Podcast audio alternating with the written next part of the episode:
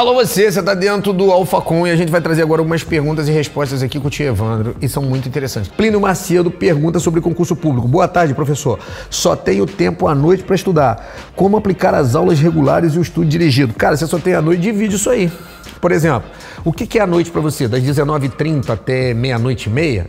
19h30, 20h30, 21h30, 22h30, 23h30, são 5 horas. Pô, alô, você, 3 horas você estuda videoaulas, 2 horas estudo dirigido. Ou você estuda 2 horas videoaulas, 2 horas estudo dirigido e essa uma hora você tira de intervalo. Ou você vai diminuindo a quantidade. O importante não é estudar 10 horas durante 2 meses, mas 2 horas durante 10 meses. Ou seja, é a constância e o tempo, a distância que faz a diferença.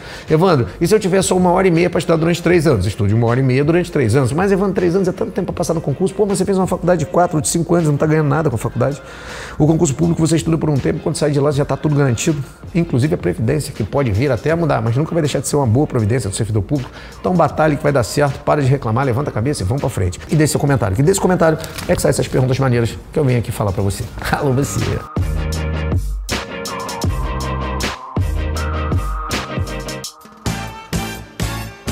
Alô, você, olha só. Você que está estudando para concurso público, já sabe qual o seu perfil de concurseiro? Então, descubra agora mesmo, falando com um de nossos consultores de carreira e ainda ganhando 24 horas de acesso gratuito na plataforma que mais aprova no Brasil. Sou mais AlphaCom!